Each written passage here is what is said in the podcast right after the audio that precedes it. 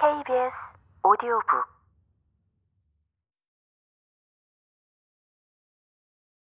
화성에서 돌아온 판사.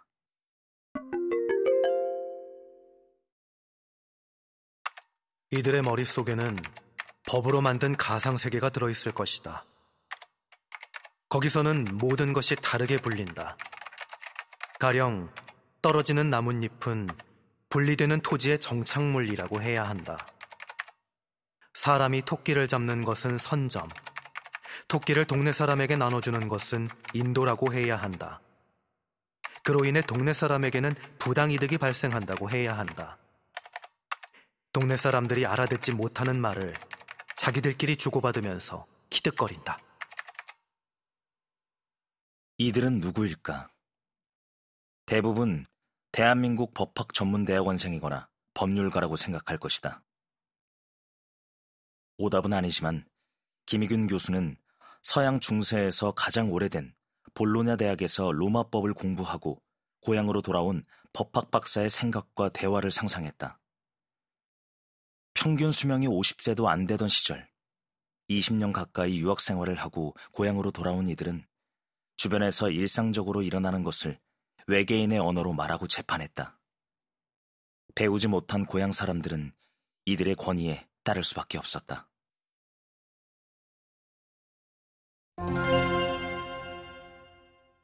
법은 공구상자다.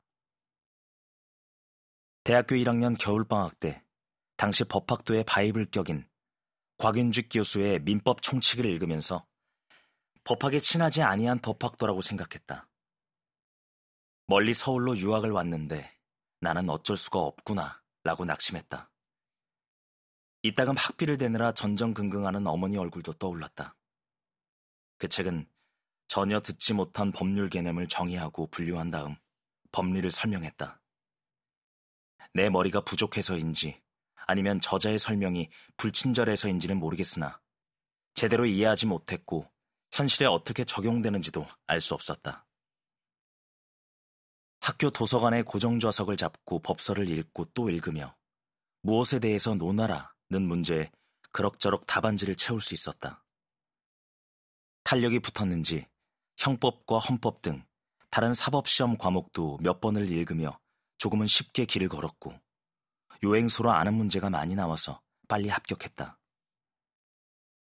사법연수원에서는 모의 기록을 요건 사실과 증명 책임에 따라 해부한 후 판례를 적용해 판결문을 작성하는 것을 되풀이해서 배웠다. 동기생과 법률 용어를 주고받으며 치기 어린 자부심을 느끼기도 했다. 공부하느라 세상과는 담을 쌓고 지냈으며 일상생활은 어떻고 세상이 어떻게 돌아가는지도 별다른 관심이 없었다.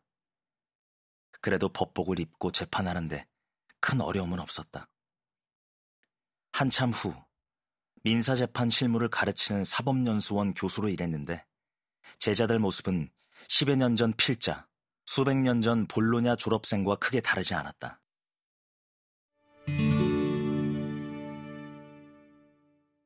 그렇다면 요건 사실과 증명 책임은 무엇일까? 민사사건에서 권리가 발생하거나 소멸하려면 갖추어야 하는 사실이 요건 사실이고 요건 사실이 존재하는지 불분명할 때 불이익을 받는 것을 증명 책임을 부담한다고 한다. 예를 들어 빌려준 돈을 청구하는 경우 요건 사실은 1. 소비대차 계약을 체결하고 2. 돈을 건네주고 3. 반환 시기가 지나갔다는 것이다. 이자나 지연 손해금을 추가하려면 4.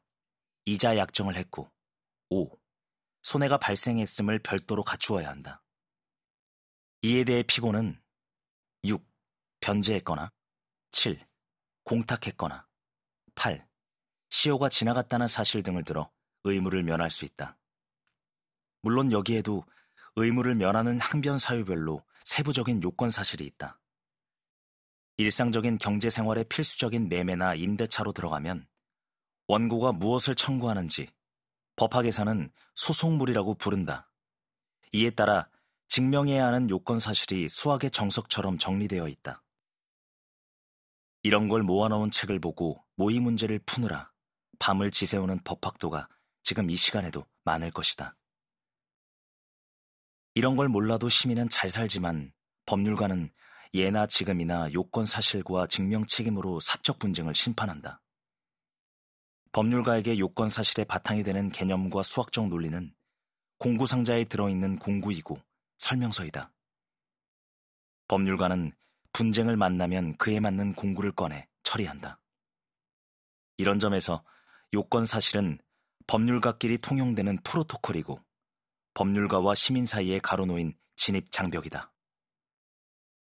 수백 년 전 볼로냐 졸업생, 30여 년 전 필자, 2021년 법학 전문대학원에 입학한 학생은 개별적으로 다른 사람이지만 법률 개념으로 사람과 세상을 바라보고 분쟁을 해결하려고 한다는 점에서는 차이가 없다. 지금 여기서 어떤 일이 일어나는지 두 눈으로 살피지 않고 오래전부터 법을 분석해서 뽑아낸 개념으로 사물과 사건을 추상적으로 분석한다. 그러면서도 어느 법학자는 법은 어떤 관점에서 바라본 인간의 삶 그 자체이고 인간사가 다양한 만큼 법도 복잡하다고 말한다.